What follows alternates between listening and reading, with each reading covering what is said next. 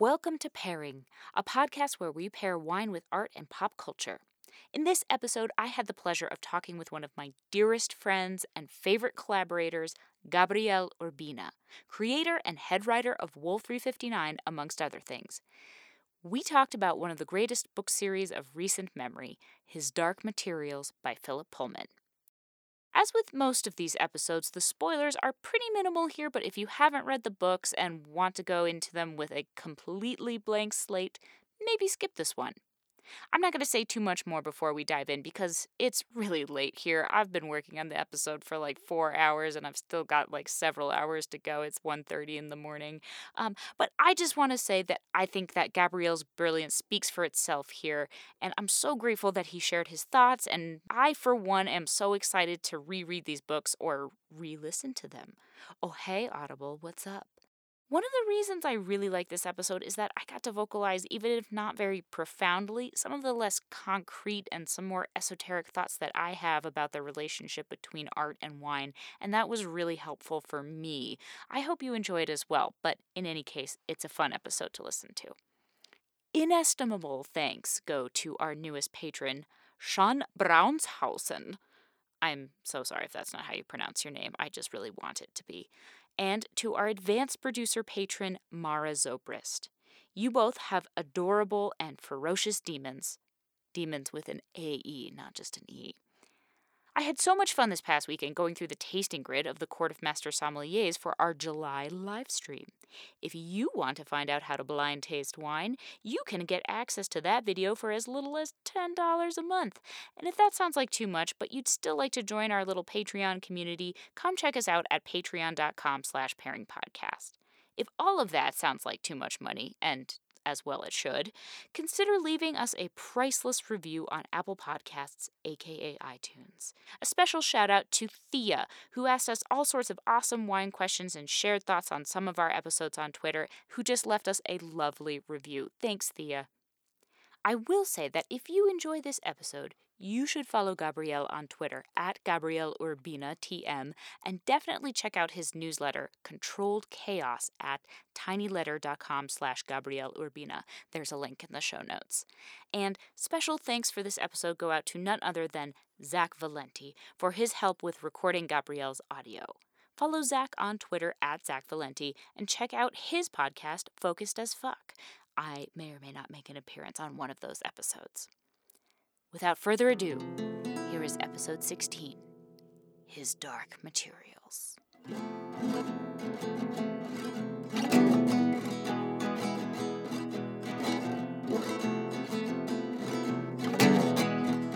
All right, and here we are.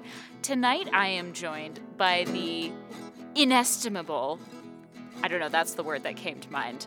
Uh, I am I am so confused about everything that is happening I know, happening I know. now. I'm not even sure what that word means in this context, but uh, I'm I'm gonna roll with it. I can't be esteemed? Question mark. Uh, the esteemed and inestimable Gabriel Urbina, maestro extraordinaire of Wolf Oh. 350 mine. Wolf 350 mine. That's a different that's a different show. that, that is a different show. that is the sh- we Zach and I Zach Valenti that did World Wolf 359 with us. He and I tried to do that show and that show got canceled Yeah, halfway through filming the pilot. real quick. Halfway through, like the silliness police from Monty Python came in and we're just Yeah. like, nope, nope, nope, nope, nope. Stop everything that you're doing. Nope, Cut nope, it out. nope. This is too, Too silly. silly. Too silly. Too silly. Too silly. No, we never get too silly. Never. Never. Laughter never happens when we. Nope. No, it's Nope, a very serious affair.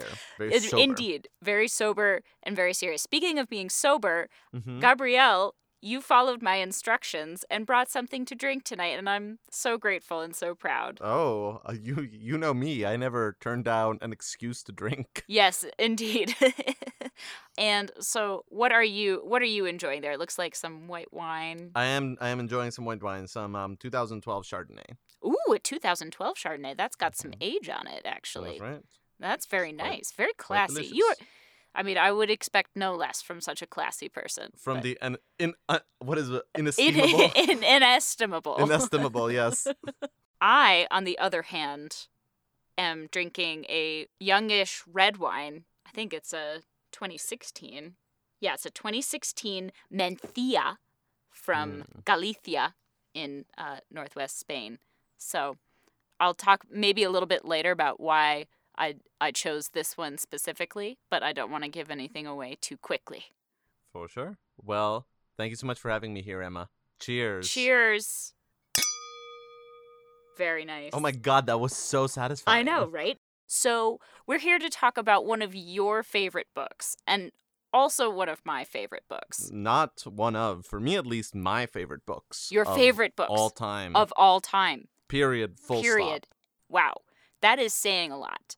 Mm. Given given how much I know you love books and how much I respect your opinion as a writer. So, Gabriel, what are we going to be talking about tonight? We are going to be talking about His Dark Materials by Philip Pullman. Mm. And that is a trilogy of books that is comprised by the first book is depending on which edition you have called either Northern Lights in the United Kingdom or The Golden Compass in the States.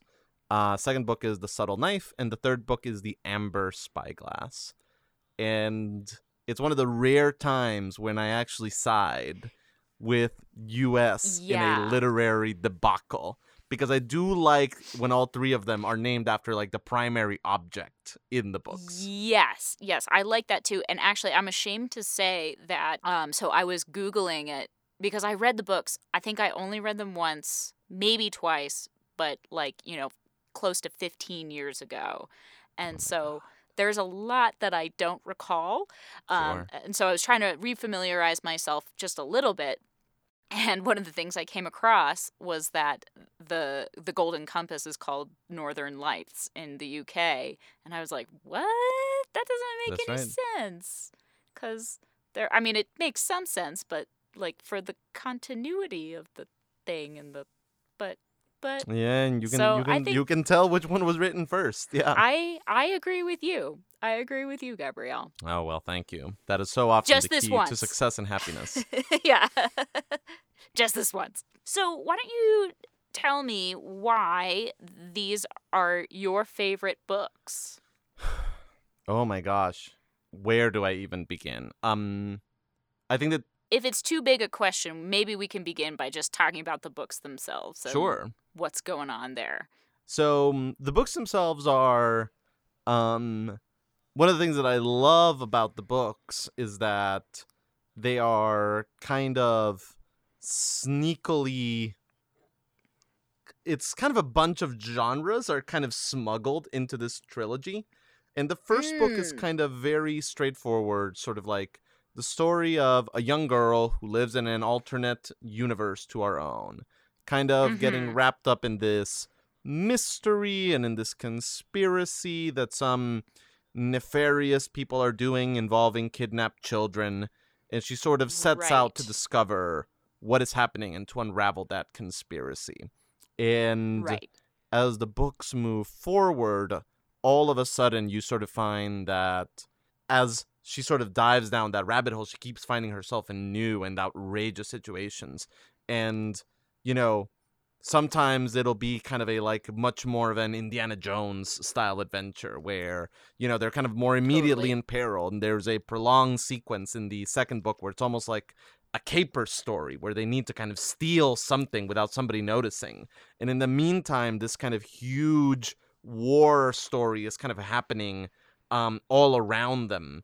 And it is kind of something that manages to be both enormously grandiose, but also always just kind of like laser focused on the story of this one girl and her very, Mhm. very personal, very, by the end, almost metaphysical journey into self discovery and maturity. Hmm and I realized that just describing it like that kind of makes it sound like such a hippie acid trip of a book, but living it, every single step feels so intuitive and so like Yeah. the next correct escalation of what is happening to this little person and how she fits into the bigger world around her or the bigger worlds as the case eventually is Yes, indeed. And as I as I said before we started recording, I'm going to try to every so often bring up certain wine concepts or some or facts or things that I think of, um, just because that's you know the point of this podcast in theory. Yes. Um, but but one Wait, of the things. what? My my agent didn't tell me anything yeah. about that before we did this. Well, it's either going to be that or we're just going to be drinking wine while we talk about it, and either one works. no, no, no. But please, concept me. And so one of the one of the things that I thought of is, you know, you talk about these different worlds colliding and that's something that very much happens in the wine the wine world, quote unquote, where there's Hmm. many different schools of thought, there's many different wine regions in the world, and I think that as kind of the the world gets smaller, so to speak, and it's easier for us to access different different places and different traditions and, oh and yes. stuff like that. I think one one thing that's pretty cool is that there's a lot of intersection and intersectionality between different schools of thought in the wine world. And so you know you'll have American winemakers who go study in France or Australian winemakers who go study in California or something like that. And so there's a lot of cool intersection um, going on. Um, and so that's that's just one thing I thought of which is kind of kind of kind of neat. Absolutely. And so I, another thing that we were talking about, and one thing that I'm intrigued by and that I was thinking about is, you know, where we were in our lives when we first read these books. Because I remember where I was, but I'm curious about where you were. Well, I think that's actually it. Actually, has a lot to do with my fondness for these books. Mhm. Um, because I've read interviews with Phil Pullman, the author, where he talks about. I, I, I, he kind of doesn't know who reads these books. Right, He's like right. they're marketed as children's books and YA books, and that's not entirely wrong, but it's also Mhm. not quite right either. Yeah. And he sort of said, I think that these are really, really books for precocious 15 year olds. Like, Yeah. that's the mark. That's the That's target perfect. audience.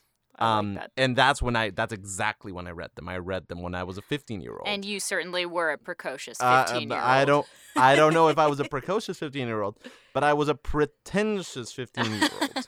Um, which sounds similar and is therefore very Yes. close in concept. yes. No, and I sort of remember kind of like I was in that era where um I was starting to mature a little bit and starting to switch my artistic gears a little bit and kind of like what I was starting to look for in art. I was trying to figure out what it was a little bit more. Right. Um and I was kind of hitting that phase where I still completely adored the Harry Potter books Right. but I was starting to kind of develop a little bit of that complex of like, well, maybe I shouldn't like them quite so much. Mm. Maybe, maybe they're a little bit beneath me. Which no, that's Right. utter nonsense. They're so great. But I totally, I totally relate. Like, there's, I was also a pretentious teenager, and so definitely wanted to be perceived as, you know, highly intellectual for my for my age. And at the time, somebody I don't, know-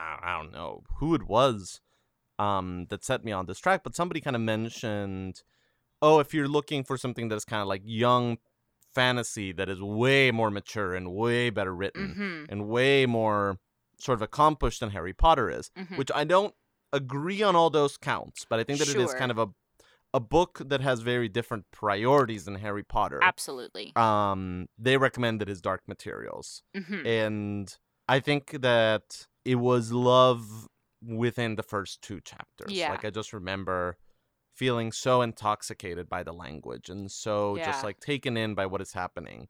And I just remember sort of compared to a lot of other books that are kind of aimed at like early teens, which usually have like a little bit more of a gradual ramp up and a little bit more of a kind of you know, here is someone's life, and here is the way in which slowly weirdness starts to creep in over the first five chapters. Right. His Dark Materials just opens, and you're like, what is happening? Like, you know, you just open on like this girl sneaking in to hear this meeting between all these adults, and they're talking about all these things that are going over her head, and they're kind of also going over your head.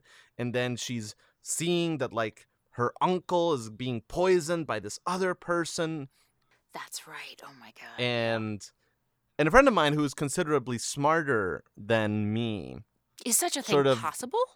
Though it's very, very possible. Once pointed out that like the first chapter of his Dark Materials kind of opens on a statement that just kind of like completely sets the stage for the drama that the trilogy as a whole kind of unfolds Mm-hmm. because you sort of open with Lyra. She lives at this college in Oxford, That's right. and she is kind of um, a ward of the master of the college, mm-hmm. who is sort of this very, very, very kind of nice, kindly, gentle, welcoming old man. Mm-hmm. And the first thing that you see is sort of, you know, the master is nice to Lyra, Mm-hmm. and then she sees the master poisoning her uncle right. who then her uncle comes in and her uncle is so mean and so rough and so just like completely so not what just like treats her so roughly from the Mhm. beginning and is so not a comforting presence mm-hmm. and she was like this is a book about sort of a child seeing the good guy doing something evil to Mm. the bad guy Yeah. and wondering why and not understanding why it's happening yeah. and sort of inadvertently getting involved and trying to figure out what is going on Right. and why that is happening. And I was just like, yeah, that that is kind of what is at the root of it of just kind of like we're going to try to understand why good people do bad things. Yeah. Why sort of like, you know, all of this kind of comes together and that is sort of the journey of like becoming mature and growing up and gaining perspective. Absolutely. It's funny. I've been talking a lot recently about good people doing bad things, um, Mhm. which has context both in my personal life and also in just some of the media I've consumed recently. That seems to be a theme right now. And I don't know, I don't know what that means. but but uh, but uh, but I but I totally agree with you and I think that's a very, you know, in a quote unquote young adult novel, that's a very adult mature concept to deal with that Right. and I think you're right. Like, sort of at the time that those books were popular and came out, that the the other main popular one was Harry Potter, which again, to compare them is they're they're very different and they have very different purposes, I think, and intentions. Um, and so I don't think it's entirely fair to compare one to the other, but I do think that some of the the themes that his dark materials deals with are much more subtle so to speak like like a knife Absolutely. Um funny story though i remember i was actually i think i was a bit younger when i first read them i think i was i think i was like 12 12 Hmm. 12 or 13 yeah no so i you think would have been Lyra's age. yeah, yeah. So I I really connected with it at the time and I don't think I at the time that I read them, I don't think I was thinking of myself as super hoity-toity. I I rem- I actually remember un- un- unlike some people. yes, that yes, mention. yes. Mm. Um, but I actually remember I read them right after I read The Lord of the Rings for the first time because I was Oh wow. I was like hungry for more. I think I I like I read The Lord of the Rings. I reread The Lord of the Rings almost immediately and then I was like, okay, I can't reread them a third time. I need right. We need like, some. We need some variety. I need some variety, and um, and I went to his Dark Materials and the Golden Compass, and it was such a different take on fantasy. It's somewhere but a little bit more between fantasy and sci-fi, and also f- Yes. felt more grounded in the real world than the Lord of the Rings, um, which I really liked. Well, and I think that one of the things that Pullman does that is absolute genius is that it is a world of fantasy, Mm-hmm.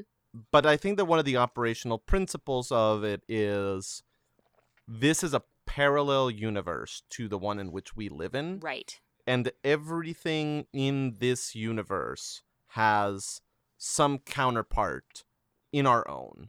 Yes. Even the things that seem very outlandish, um, all sort of have something that can be kind of traced as like, okay, this is kind of in our world we developed electricity. In this world they developed anbaric power right. um in this world we sort of have this like concept of personality and force of individuality and that is something that we see as internal in this world that is something that is like embodied by external physical manifestations in the forms of animals but there's nothing that is just kind of like Oh, and by the way, in this universe, some people just shoot lightning from their fingertips.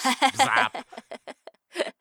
You don't really see a lot of that in his Dark Materials until things get like really metaphysical at the end of the series. Right, right. But it kind of earns that by for so long kind of being this is a world that is grounded and everything here is just a alternative to the Mhm. developments that have happened in the world that you are familiar Yeah. with.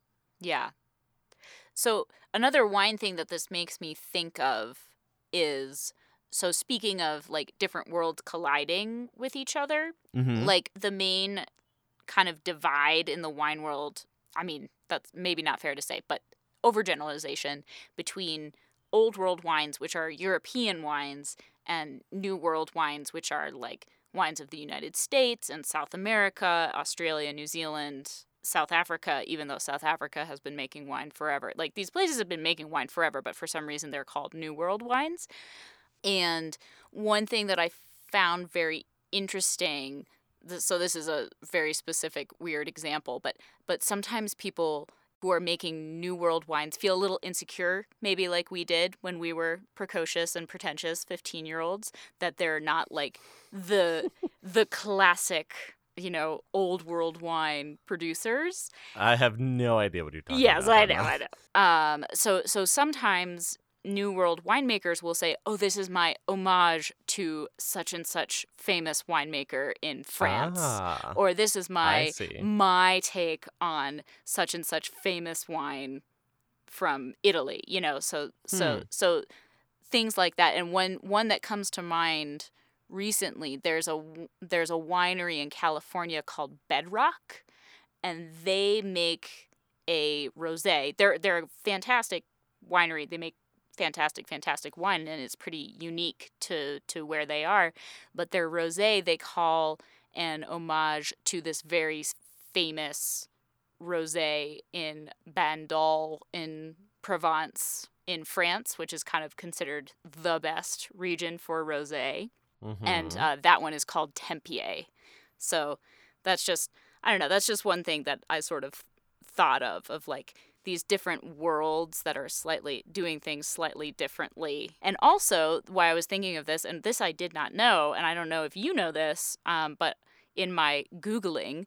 I Mhm. I found that, and I'm sure you do know this, and I just didn't, because I was again I was 12 years old when I read these books, so I didn't even have an awareness of this, but apparently a lot of the books are a reference to Paradise Lost. to the Milton, yeah. Yeah, to Milton, which I did not know. And I think it's Yeah, a and really cool usurping and different take on that sort of story and those themes. Oh, absolutely. And um, his Dark Materials is a quote from Paradise Lost. Which I did not know. And Yes. and didn't or maybe I did know, but I didn't know enough about Paradise Lost to like care or make that connection because I don't think I read Paradise Lost until I was in college. You know, I've yet to read Paradise Lost, Eh. and that is sort of that is something that like I feel a non-zero amount of shame about. You know, it's one of those things you're you're supposed to read it in air quotes.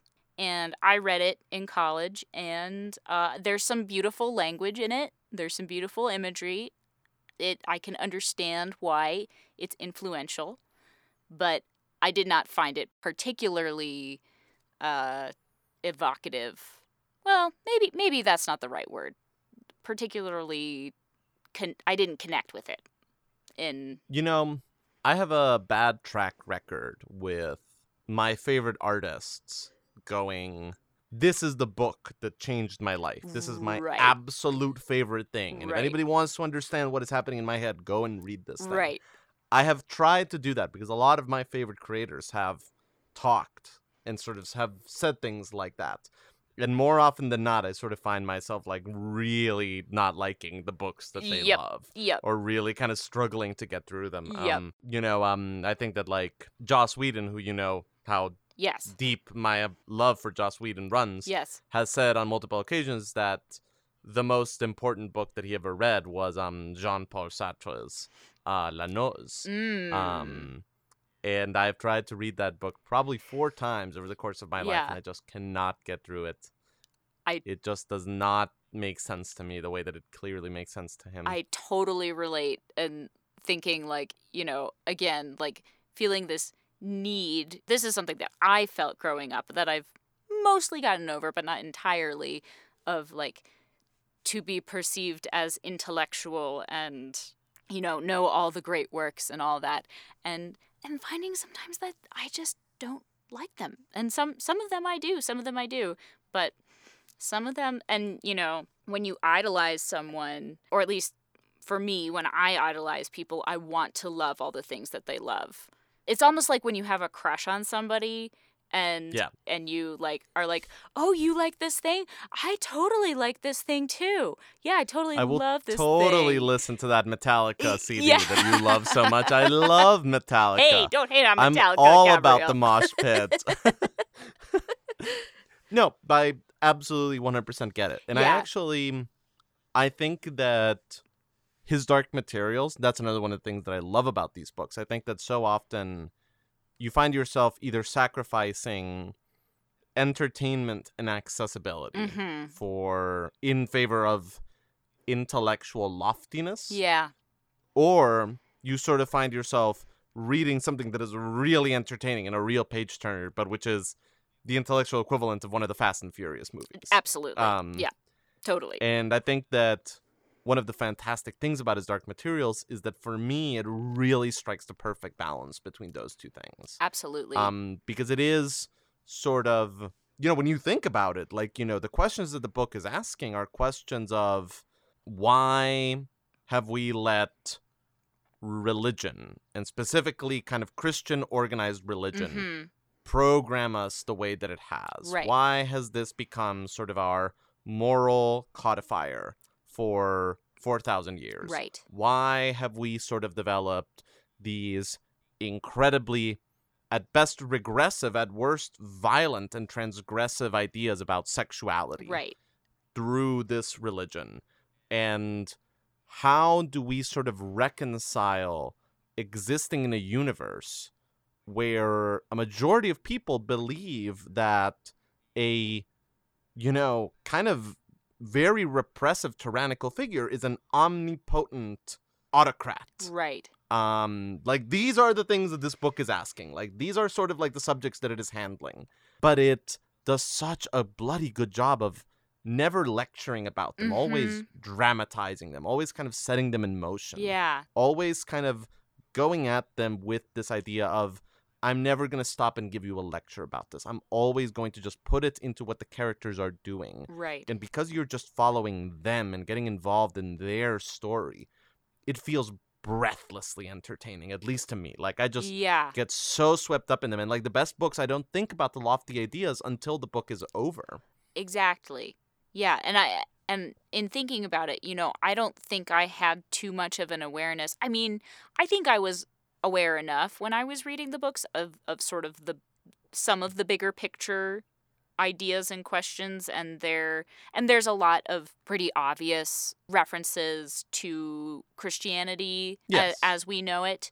And so that that was enough to like let me know, but it's again, it's not done with a heavy hand and it's not No. and it's not trying to be didactic it's not trying to tell you one thing one way or the other or maybe it is i don't remember but it doesn't feel that way it feels more nuanced it feels like a more nuanced kind of way to tell a story and again driven by characters that you really care about which i think is really Yes. important Absolutely. Yeah. Absolutely.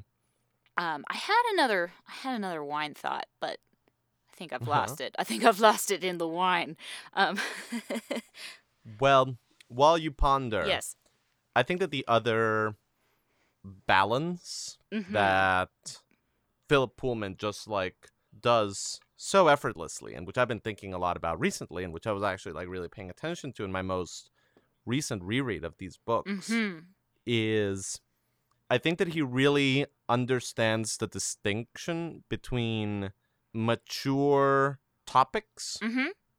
and a mature register. Mhm. Um, Yes. Because I think so often we sort of get this idea that like children's books have to deal with immature topics. Right. Um, or children's books cannot deal with kind of like really, really mature, really heavy topics. right. And I think that this is one of the best examples of like, no, no, no, no, no, no, no. There is a distinction between having to, you know, sort of like stay away from certain topics because they're not for children and sort of being able to have a register that is accessible Yes. and which is presentable to children. Um, I think that Phil Pullman and actually the folks at Pixar are the two like undisputed masters of this. Absolutely. And I think that the same way that Up, for example, is a movie that Mhm. it's dealing with some really really heavy subject matter but it is kind of doing it in a way where it's it isn't overwhelming it isn't so deep in the weeds of the subject matter that a child can't follow it Right. but it doesn't necessarily pull the punch of no but this is a really really heavy really mature subject No, absolutely. I and I agree 100% and I and I am now remembering my my wine thought, which is Mm, something something that I've talked about before. A lot of a lot of these themes are applicable, I think, because I do think of winemaking as sort of an art in its own way. Oh it absolutely is Yes. it absolutely It's is it's a science and it's both a science and an art. And so much like podcasting Indeed. Indeed. I've yet to master the science of podcasting, but it's okay you make up for it with all the oh, art Oh, thank you. And as we were talking about earlier, my art mostly consists of photographs of my cat. no but okay But- um winemaking but an art. winemaking winemaking as an art form. So basically there's you know, I was thinking again about I keep coming back to this this whole idea of like being uh, I guess of lofty ideas overtaking accessibility.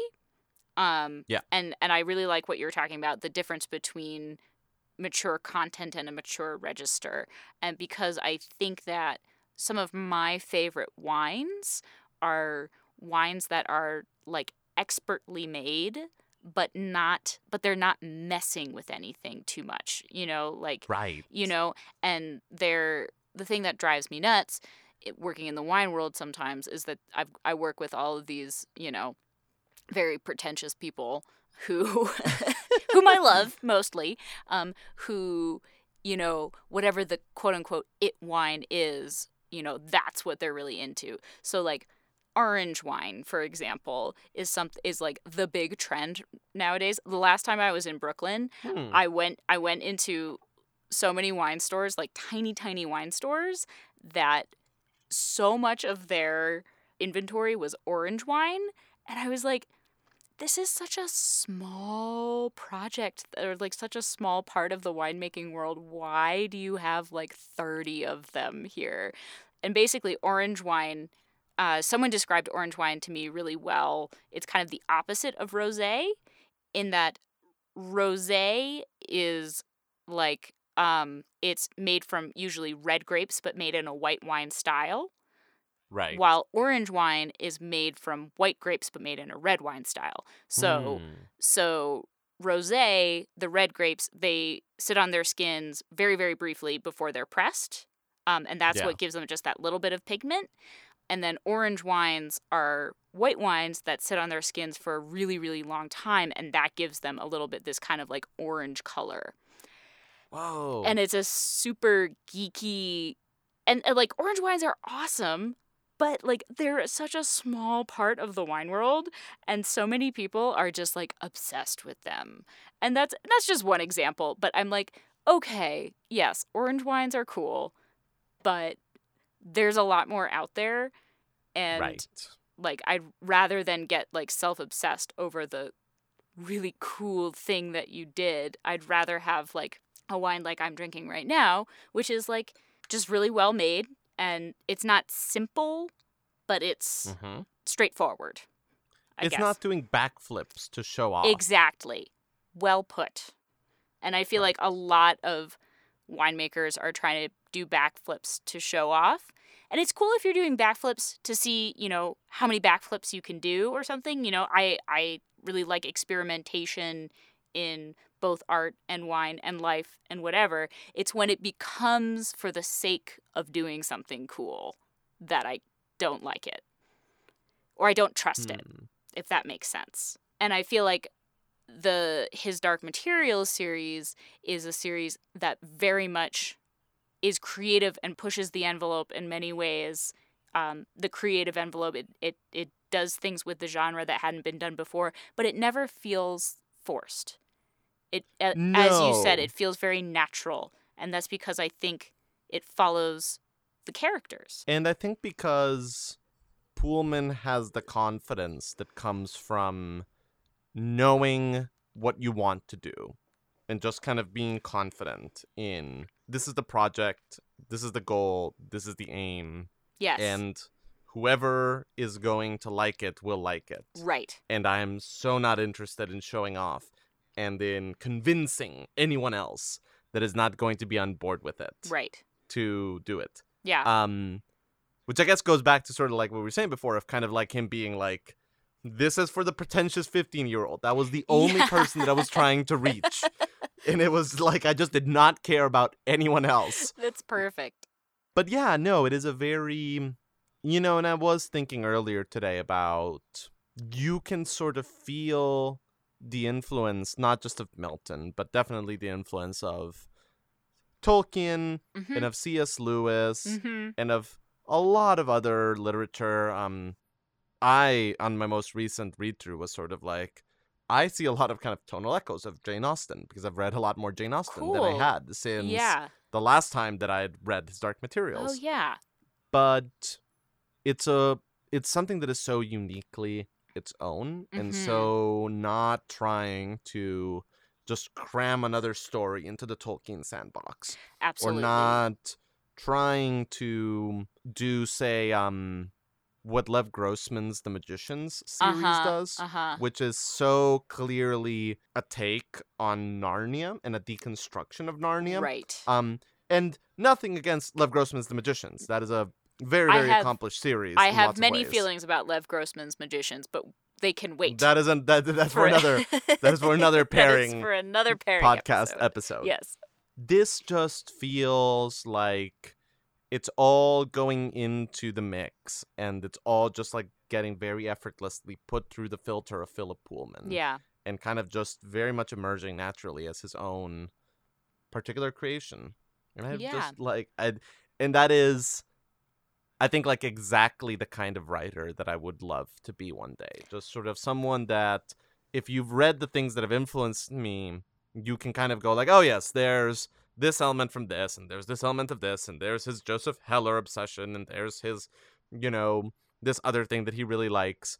But it all is sort of it doesn't ever feel like you're just kind of like trying to have a take on any particular author Right. or having to have a take on any particular tradition Right. or trying to make a point about any sort of like fantasy trope or fantasy series or fantasy author. And I think that's the mark of a truly great artist in whatever medium.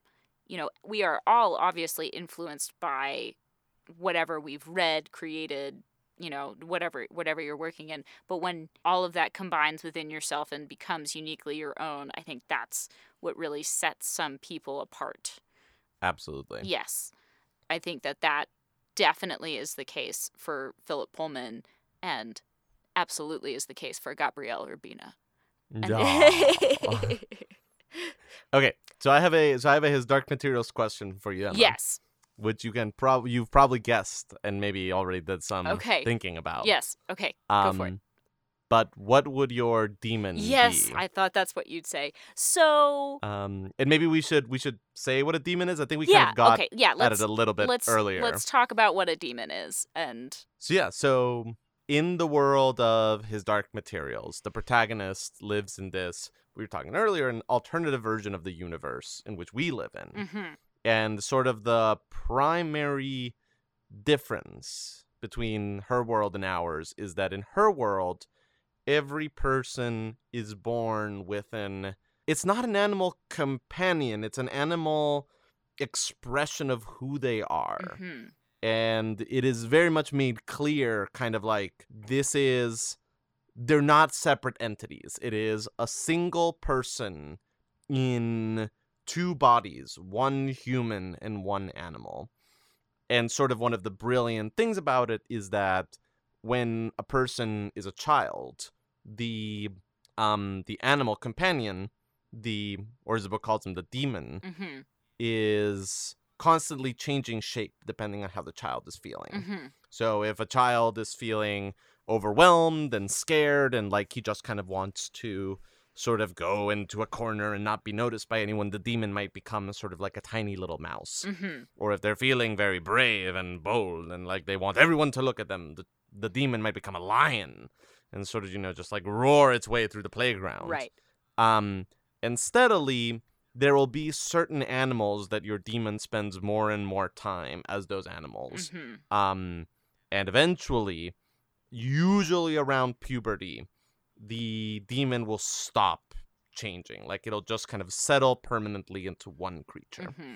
And that is then kind of seen as a sign of, first of all, you have now matured into the person that you're going to be because you have kind of gone from a fountain of endless possibilities and kind of a like almost Schrodinger esque superposition of all these different people. The waveform has collapsed, and now you're just like one single thing. Right.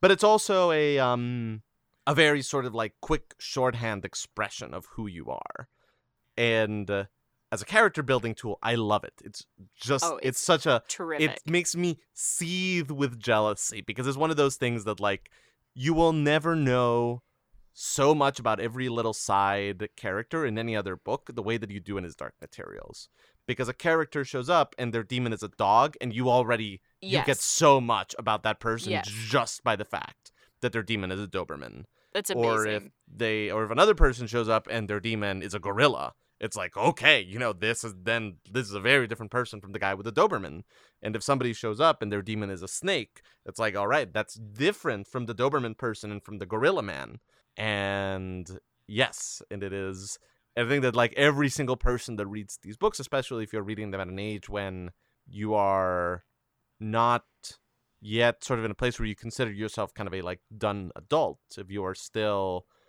in the to use the buffy metaphor feeling more like cookie dough rather than like cookies right. Yes.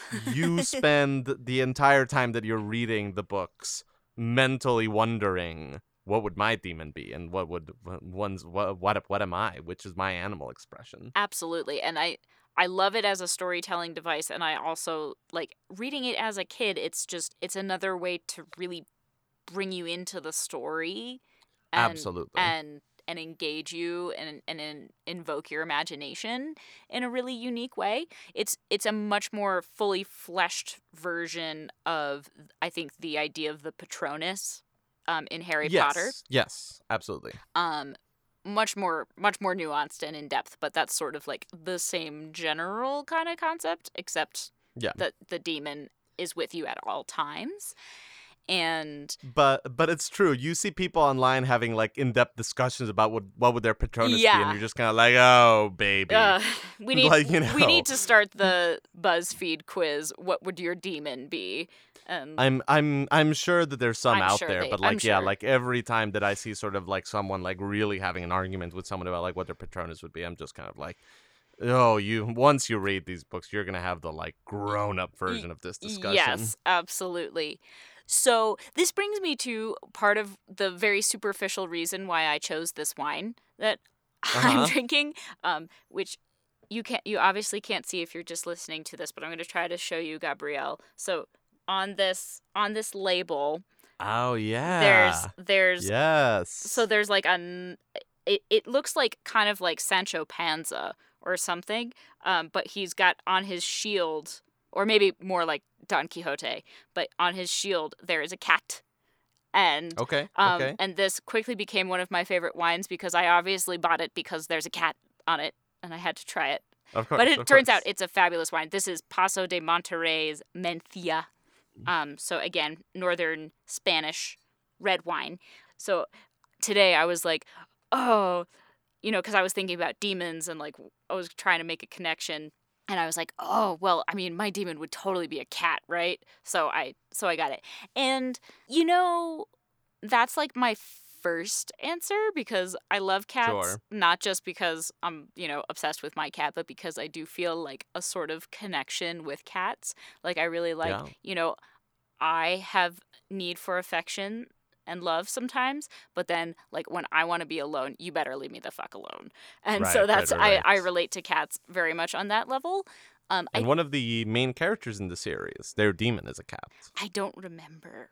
Well, Oh. well, Lyra isn't her her daemon. No, Lyra's Lyra's is not a cat. No, No. but I don't remember whose daemon is a cat because Will's daemon is a cat. Ah,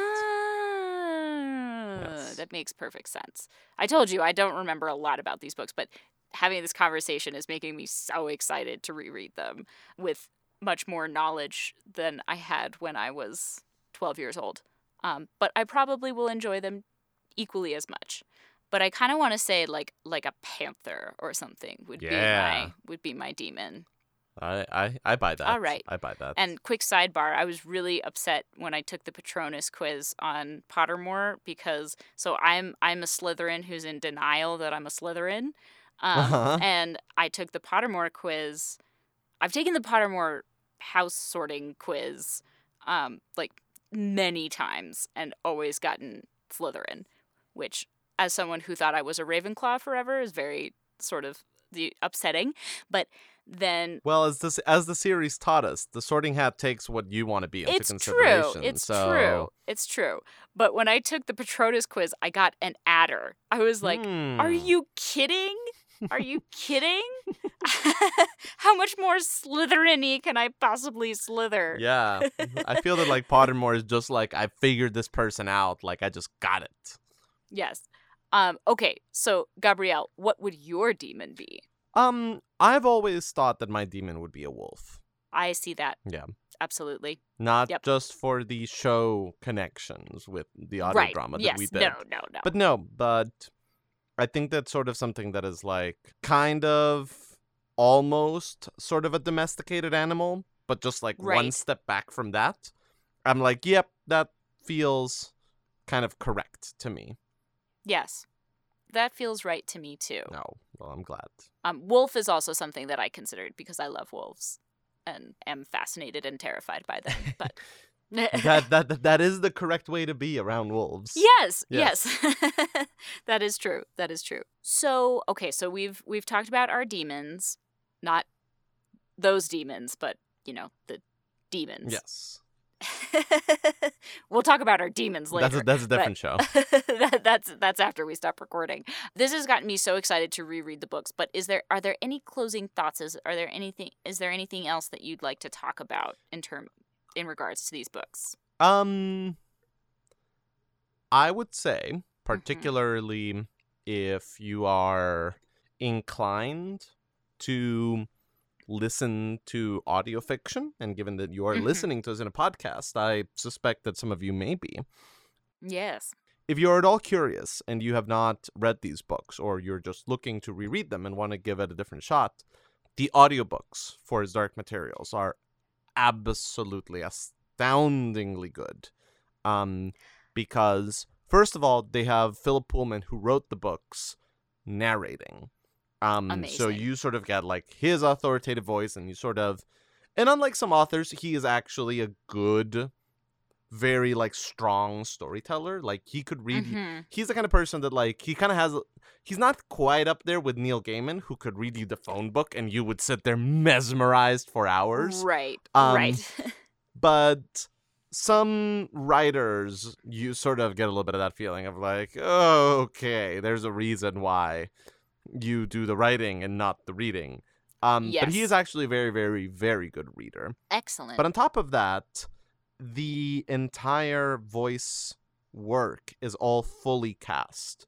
So anytime that it is not the narrator speaking, you actually have a full cast of actors delivering Lyra's lines and Lord Asriel's lines and um, Mrs. Coulter's lines and uh, Yeah. Iorek Byrnison's lines and so on and so forth. And they're all wonderful, really well cast actors for including some, you know, some actors that have to kind of make their way through some like very tricky material once it gets like Right. really outra and really like fantastical. And It is just like wonderfully produced, really well put together.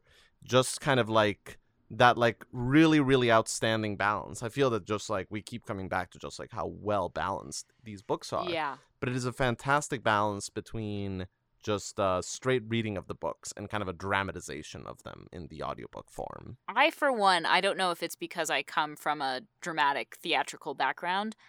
I, as long as it is well cast and well done, I very much love audiobooks that cast the characters. I do Um, too. and it's not just one narrator. I do too. Similarly, um, Winston has been listening to, and I've been sort of listening to by proxy, um, Brian Jacques' Redwall, Hmm. and it's a it's a similar thing because Brian Jacques read reads the narrator's role, but then the other roles are um, are other actors, and I really really enjoy that. And now I'm really excited to with my several Audible credits Oh yes. download the His Dark Materials trilogy.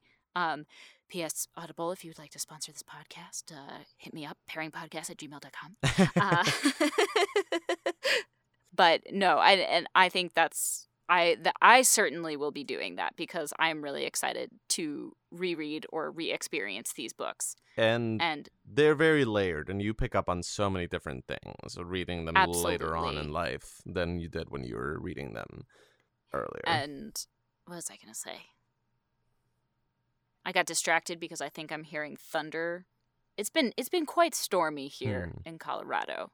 Oh yes, I was gonna say that. Um, so they're making a, I believe, is it a? a mini make series, I a, a believe. A mini series, Yes. which I'm trepidatious but optimistic for We'll because see. the the movie The Golden Compass was pretty bad.